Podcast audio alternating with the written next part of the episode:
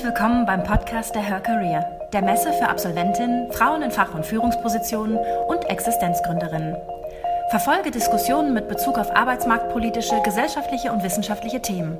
Lerne dabei von erfolgreichen Role Models und nimm wertvolle Inhalte für deine eigene Karriereplanung mit. Im Folgenden hörst du einen Vortrag aus dem Auditorium der Her Career von Claudia Oeking, Geschäftsführerin Philip Morris GmbH. Das Thema ihres Vortrags Perfect Match Female Leadership in the Transformation Era. Philip Morris International befindet sich in der größten Transformation seiner Unternehmensgeschichte mit der Vision einer rauchfreien Zukunft. Diese Transformation geht einher mit entscheidenden Veränderungen, sowohl innerhalb des gesamten Unternehmens als auch für jeden einzelnen Mitarbeiter und jede einzelne Mitarbeiterin. Jobprofile ändern sich, die Anforderungen an die tägliche Arbeit ändern sich, die komplette Arbeitsweise ändert sich. Claudia Oeking zeigt auf, welche Chancen sich durch diese Transformation speziell für Frauen im Unternehmen ergeben und wie sie durch diesen Wandel profitieren können. Viel Spaß beim Zuhören. Hi, ich freue mich hier zu sein bei der Her Career. Mein Name ist Claudia Oeking. Ich hoffe, ähm, ihr, ich hoffe, Sie können mich alle gut hören. Ich bin auch aus München. Wir sitzen hier in Gräfelfingen mit der Philip Morris GmbH und ich bin dort Geschäftsführerin Politik und Kommunikation. Wir nennen das dann Director External Affairs. Ich bin hier, ähm, um zu sprechen darüber, was wir gerade für eine Transformation durchmachen im Unternehmen. Und ich bin darüber, dafür da auch zu erzählen, wie wir glauben, dass die Besonderheiten, die wir Frauen haben, und die sind ja was ganz Tolles, dass sie ganz, ganz wunderbar reinpassen in unsere Transformation, aber allgemein in diese Zeit, die ja gezeichnet ist davon, ähm, dass sich Unternehmensumwelten verändern und dass sich Unternehmen verändern müssen. Und genau deswegen sind wir auch hier. Wir wollen zeigen, wer wir sind, was wir können und wir wollen vor allem hier bei der Her Career auch ganz viel netzwerken und lernen. Ähm, weil eins ist klar, heutzutage gilt nicht mehr, was für uns vielleicht mal noch vor ein paar Jahrzehnten gegolten hat, too big to fail. Wenn man einer von den ganz Großen ist, dann wird einem schon nichts passieren. Das stimmt heute so tatsächlich nicht mehr. Es wird heute davon ausgegangen, dass ähm, wir in etwa fünf Jahren ähm, nur noch etwa 40 Prozent von den Fortune 500 Firmen sehen werden in dieser genau dieser Liste, die wir heute gerade drin haben. Was wir schon wissen, ist, dass aus der Liste von vor gerade mal fünf Jahren heute noch die Hälfte noch drin sind. Das heißt, auch die großen Unternehmen kommen in Druck und das ist eine ganz spannende Veränderung, aber auch eine, die einem durchaus ein bisschen Angst machen kann. Dieses klassische Too Big to Fail gibt's nichts mehr. Es ist Disruption überall und wer meint, ihn erwischt es nicht, der macht einen fatalen Fehler. Eine Disruption erreicht jede Branche, jedes Unternehmen. Es ist nur noch die Frage, wann und nicht mehr ob überhaupt. Wir haben deswegen Folgendes gemacht. Wir haben beschlossen, wenn irgendwann jemand kommen könnte und uns doch kannibalisieren könnte, machen wir das doch lieber gleich selbst. Ähm, wir haben deswegen angefangen, unser Unternehmen einer brutalen Transformation zu unterstellen und von der erzähle ich jetzt erstmal ein bisschen, bevor wir dann tatsächlich in das reingehen, was wir Frauen dabei dann tatsächlich leisten können. Wir sind ursprünglich mal hervorgegangen aus diesem kleinen Laden. Also wir waren mal ein Startup, das ist nur etwa 170 Jahre her. Da waren wir ein Tabakhändler in London, in der Bond, Street ähm, und haben Zigaretten verkauft. Heute sind wir 77.000, sind in 180 Ländern und sprechen 80 Sprachen. Ich sage immer auch und 80 Englische auch noch dazu. Ähm, wir sind dieses Wahnsinnsunternehmen und entsprechend hat es wahnsinnig überrascht, als unser CEO vor drei, vier Jahren zum ersten Mal gesagt hat, One day I hope we won't sell cigarettes. Ähm, ich glaube, wenn man sich das übertragen würde und vorstellen würde, dass der BMW-Chef sagen wird, ich hoffe, dass ich eines Tages keine Autos mehr verkaufe oder sagen wir vielleicht Verbrenner, ähm, dann könnte man sich das vermutlich jetzt gerade hier in der Automobilstadt München kaum vorstellen. Wir haben es gemacht. Warum? Ähm, nun, die Produkte, mit denen wir groß geworden sind, sind sehr schädlich. Deswegen haben wir natürlich eine besondere Verantwortung. Ähm, bei uns in der Firma bin ich eine von den Bereichen, die eben genau auf diese Verantwortung immer schaut, dass wir der auch gerecht werden. Ähm, wir haben deswegen uns immer reingebracht mit Expertise, wenn es konkret um die Regulierung, also die Regeln rund um die Produkte ging. Und wir haben immer dann, wenn die Expertise gefragt war, uns natürlich auch eingebracht. Und so etwa vor 15 Jahren haben wir gesagt, naja, das kann es ja eigentlich nicht mehr nur alleine sein. Darauf können wir uns doch wirklich nicht mehr ausruhen. Wir müssen doch eigentlich einen Schritt weitergehen und das Produkt an sich in Frage stellen. Und entsprechend haben unsere Kollegen geforscht an dem Schädlichen am Rauchen, das ist die Verbrennung, und geschaut, wie können wir diesen Tabakgenuss noch darbieten, aber ohne das Schädliche der Verbrennung.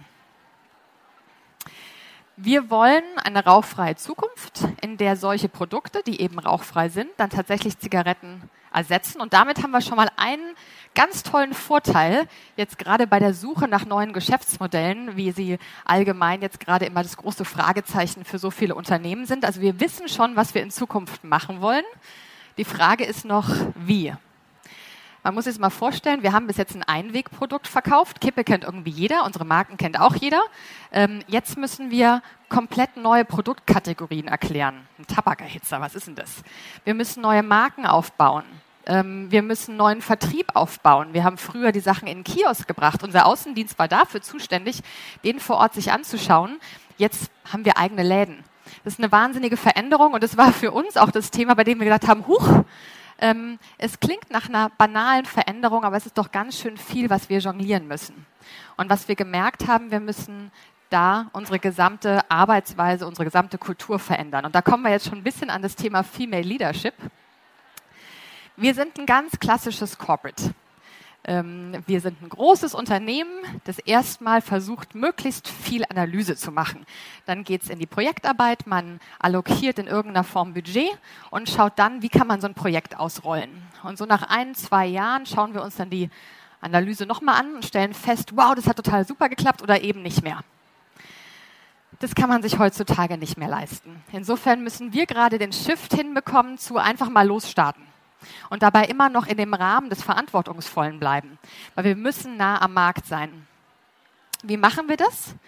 Wir haben zum Glück dann festgestellt, wir großen Corporates sind darin eben nicht so gut, mal dieses Improvisieren, aber die kleinen Startups, die können es wahnsinnig gut. Die haben wir uns die letzten Jahre reingeholt und haben versucht, mit der Lean Startup ähm, Initiative zu lernen, was sind deren besondere Management-Tools klingt ja immer ganz groß, Lean Startup. Ähm, ich als BWLerin war auch erstmal eingeschüchtert, wie SWOT gilt nicht mehr. Doch, die alten Managementinstrumente gelten immer noch. Aber es gibt ganz tolle neue Instrumente, ganz neue tolle Tools, die mussten wir uns aneignen. Denn am Ende des Tages ist es nun mal so, in der Zeit, die heute so schnelllebig ist, ähm, wird eben nur der überleben, der sich wirklich relativ gut anpassen kann. Dieser Tisch stört so, ne? Es tut mir total leid. Ähm, hier ist Charles Darwin zitiert. Ähm, es geht um dieses ähm, des, The Strongest, ähm, der da tatsächlich am Ende ähm, dann tatsächlich überlebt. Ähm, wir müssen nah dranbleiben, wir müssen zuhören, wir müssen am Markt sein und das ist einfach was, was wir in den letzten Jahren so und so schnell vor allem nicht garantieren konnten. Und deswegen geht mit dieser Veränderung der Arbeitsweise vor allem auch eine Veränderung der Kultur einher. Und da sind wir noch ein bisschen näher am Thema Female Leadership. Wir wollen frühzeitig lernen, wenn wir was falsch geplant hätten. Ich liebe dieses Bild, weil es einfach so sinnbildlich für das ist, was man in sich so einem großen Konzern so ausdenken kann und was am Ende irgendwie des Tages irgendwie Mist ist. Wir wollen das feststellen und wir wollen vor allem mit Fehlern umgehen. Ähm, wir wollen von allen Unternehmen lernen. Dafür müssen wir Hierarchien einreißen. Und Hierarchien einreißen heißt nicht immer unbedingt, dass da Kästchen verschwinden oder Hierarchieebenen. Es das heißt vor allem, dass wir ebenbürtig sind, dass wir mit allen Kollegen über alle Hierarchieebenen hinweg diskutieren, dass wir corporate zuhören, dass wir Kollegen verstehen und dass wir anerkennen, das gilt jetzt für uns als Führungskräfte ganz besonders, dass es ganz, ganz viel gibt, was wir nicht können. Wir holen uns gerade massenweise, und hier am Stand sind, wir, sind da tolle Jobs auch angeboten, massenweise Kollegen rein, die sind vielleicht 15, 20 Jahre jünger, 15, 20 Jahre unerfahrener, aber gefühlte 15, 20.000 Jahre erfahrener bei Themen wie Digitalisierung, Big Data und so weiter. Und wenn wir es in der Kultur nicht schaffen, sicherzustellen, dass die bei unseren Diskussionen über konkrete Marketing- und Vertriebsmaßnahmen mit am Tisch sitzen und dass die auch sagen dürfen, so, äh, ihr plant komplett falsch, ähm, dann schaffen wir es im Markt tatsächlich nicht. Und es ist eben nicht nur ein Thema von uns, sondern von vielen anderen. Wir müssen die Leute natürlich mitnehmen. Wir haben zum Glück eine Kultur, in der die Leute sich wohlfühlen. Die Kollegen, die da sind, bleiben in der Regel. Wir haben viele Karrieren bei uns, die über 15, 20, 25 Jahre gehen. Die Kollegen haben schon viel mitgemacht. Das heißt, wir müssen kontinuierlich mit denen diskutieren. Das ist eine der Aufgaben, die wir von der Geschäftsführung her versuchen, ähm, zu hören, wo sind Ängste, wo kann man mit irgendwas umgehen, wo muss man vielleicht irgendwas anders machen, langsamer, schneller, ein bisschen realistischer vielleicht planen. Insofern ist die interne Kommunikation wahnsinnig wichtig. Die machen wir zusammen mit den Kollegen vom Personal. Die gucken kontinuierlich, was sind neue Formate, die wir machen müssen in der internen Kommunikation. Und meine Abteilung macht das Ganze externe. Also ich habe Fachabteilungen für verschiedene Regulierungsbereiche. Ähm, das sind, das sind drei Stück. Daneben habe ich vier Bereiche, die nach außen sind, also zum Beispiel die Unternehmenskommunikation, die Public Relations, das Lobbying. Und wir versuchen eben zu, ähm, anzuerkennen, dass bei so einer Veränderung ganz viele nach uns schauen und sagen, was, was machen die? Erstens ist es nicht verrückt. Und zweitens kann man denen trauen. Tabak. Und drittens, hey, wir haben da auch noch eine Anmerkung, Beispiel zum Beispiel Greta, Sustainability. Wenn ihr jetzt so eine Veränderung macht, wenn ihr auf einmal zum Beispiel mit elektronischen Geräten arbeitet, habt ihr eigentlich Umweltaspekte mit einbezogen. Und wir sind eben diejenigen, die sagen, genau das muss bei Strategie und Ähnlichem mitbedacht werden. Insofern muss ich auch kontinuierlich gucken, wie ich meine Abteilung ähm, neu aufstellen kann. Wir müssen uns also insgesamt mehr öffnen. Deswegen sind wir zum Beispiel hier. Wir hoffen, dass wir nachher viele kritische Fragen bekommen, ähm, dass wir quasi das auch zurückspiegeln können ins Unternehmen. Und am Ende des Tages verstehen wir uns eben alle so ein bisschen als Außenministerium mit den Drähten nach draußen und immer in dem Sicherstellen auch einer Rückkopplung. Verantwortung übernehmen, das ist sozusagen, wofür wir stehen. Und jetzt kommen wir dann wirklich zu dem Thema, was können da Frauen leisten? Ähm, wir haben bei Philip Morris ähm, eine 170-jährige Geschichte, die in dem wahnsinnigen Wachstum, und ich habe schon gesagt, wir sind in 180 Ländern, natürlich sehr, sehr international ist. Ähm, wir sind weltweit, werden wir verschickt, wenn wir es wollen, können weltweit ähm, Herausforderungen annehmen, beruflicher Art. Wir sagen dann immer, ob wir gerade flexibel sind, je nachdem, wie es die Familiensituation oder die persönlichen Belange so an, wir akzeptieren oder zulassen oder auch nicht. Ähm, worin wir tatsächlich vielleicht über viele Jahre nicht so gut waren, ist Diversity wirklich in Female Leadership auszuleben. Ähm, ich glaube, als ich gekommen bin, das war vor sechs, sieben Jahren, war natürlich schon ganz klar, wir brauchen mehr Frauen.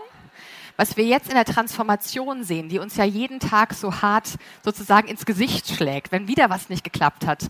Ähm, wir uns freuen, dass wir den Fehler aber nicht gleich groß gemacht haben oder wenn was geklappt hat, was wir früher vielleicht nie versucht hätten ähm, dann wollen wir natürlich, ähm, da merken wir ganz besonders, dass wir als Unternehmen auf jeden Fall auch dann scheitern werden, wenn wir es nicht schaffen, unterschiedliche Perspektiven einzubeziehen.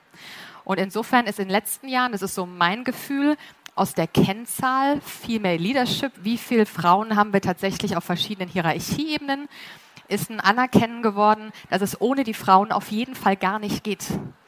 Ähm, mal ganz pragmatisch, für die, die vielleicht da kein so ein so ein Herzblutthema dahinter sehen, wie ich zum Beispiel als Feministin. Ähm, für alle, die es einfach nur sehr pragmatisch sehen, kann man sagen, 50 Prozent unserer Konsumenten sind weiblich. Wäre es dann nicht sinnvoll, dass bei allen Diskussionen, was man für einen Markt macht, in irgendeiner Form auch eine Frau mit am Tisch sitzt und bestenfalls eben auch in einer verantwortungsvollen Position? Das ist das Pragmatische. Aber daneben geht es eben auch um so Themen, wie können wir unterschiedliche Sichtweisen integrieren? Sind Frauen vielleicht diejenigen, die ein bisschen besser auf Ängste hören, vom Markt, aber auch von Kollegen, die ein bisschen besser verstehen, wo mal vielleicht was nicht klappen könnte? die manchmal ein bisschen mutiger sind, aber manchmal vielleicht auch ein bisschen zurückgenommener und nochmal mehr nachdenkend. All die Sachen wollen wir mit am Tisch haben. Und insofern ist vielleicht aus früheren Quoten jetzt tatsächlich der ganz große Need geworden, die ganz große Herausforderung, tolle Frauen an Bord zu bekommen und vor allem natürlich auch die Rahmenbedingungen zu schaffen, dass sie, je nachdem, in was für einer privaten Konstellation sie sind, sie tatsächlich bei uns auch wachsen können. Und die Kollegen aus dem Personalbereich, die mit mir hier sind, die könnten das jetzt viel besser erklären. Ich kann so ein bisschen nur erzählen, was ich tagtäglich selbst erlebe.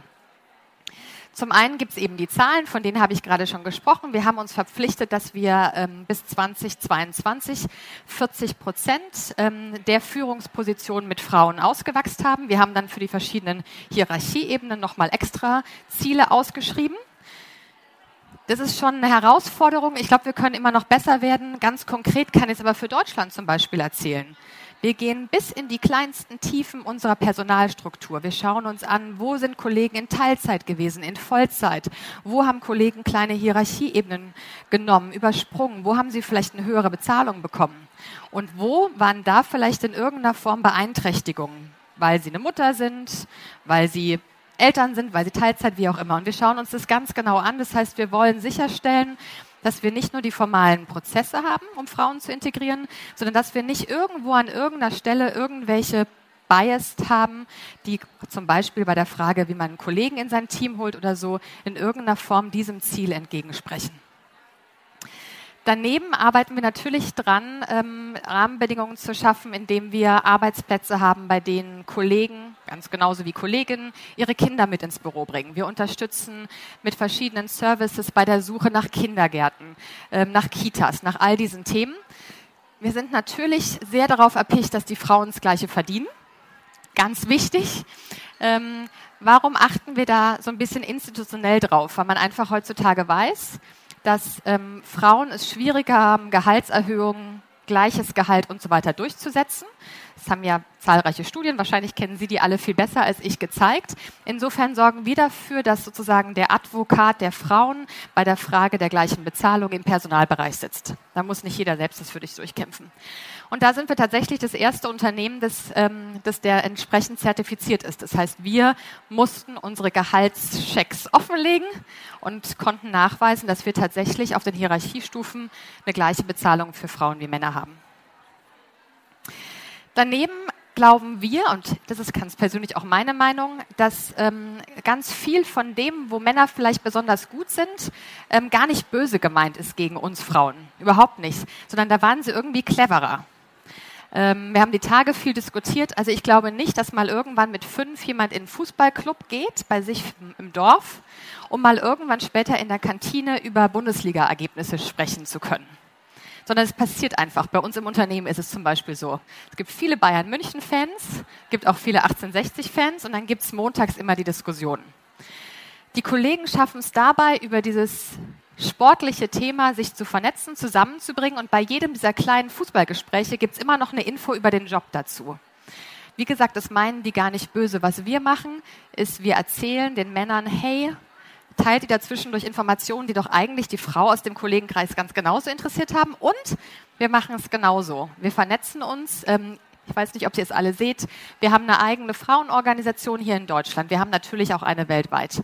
Wir arbeiten mit den Global Digital Women zusammen. Wir arbeiten mit Nushu zusammen, Edition F. Wir sind hier bei der Her Career natürlich. Ähm, Female Founders war zum Beispiel eine Organisation, ich war jetzt zwei Jahre in Österreich, die wir in Österreich unterstützt haben. Das heißt, wir versuchen uns zu vernetzen bei uns intern, aber auch extern, um neue Perspektiven reinzubekommen und sicherzustellen, dass, wir, dass auch wir solche Themen wie Fußballthemen bekommen und finden, in denen wir ähm, dann uns austauschen können, manchmal über das Private, aber dann eben auch im Geschäftlichen, damit wir uns ähm, bei verschiedenen Opportunitäten, die es eben jeden Tag gibt, auch auf dem Schirm haben. Insofern für mich ähm, hoffentlich jetzt der Einstieg dies ähm, in eine Diskussion, ähm, Nothing is impossible und ich wurde gebeten, dass ich ähm, von mir als Geschäftsführerin noch was Persönliches erzähle und am besten ein altes Foto rauskrame. Ich habe das jetzt mal gemacht. Ich habe das datenschutzrechtlich nicht mit meinen alten Klassenkameraden getroffen, aber die Idee der Kollegen war wohl, dass man sagt, ich da oben mit dem blauen Pfeil auf dem Kopf war mal irgendwann auf dem Gymnasium in Baden-Baden, das dürfte so in der siebten Klasse gewesen sein und hätte damals niemals gedacht, dass ich hier mal auf einer Bühne stehen darf und dass ich so tolle Frauen ähm, wie euch ähm, kennenlernen darf. Insofern freue ich mich auf den weiteren Austausch und danke, dass wir hier sein dürfen. Danke fürs Zuhören. Weitere spannende Folgen und aktuelle Informationen zur kommenden Messe findest du unter www.her-career.com. Bei der Her Career triffst du zum Erfahrungsaustausch auf Role Models und Top-Entscheider aus Wirtschaft, Wissenschaft und Politik. Ein Besuch, der sich mehr als auszahlt. Wir freuen uns auf dich.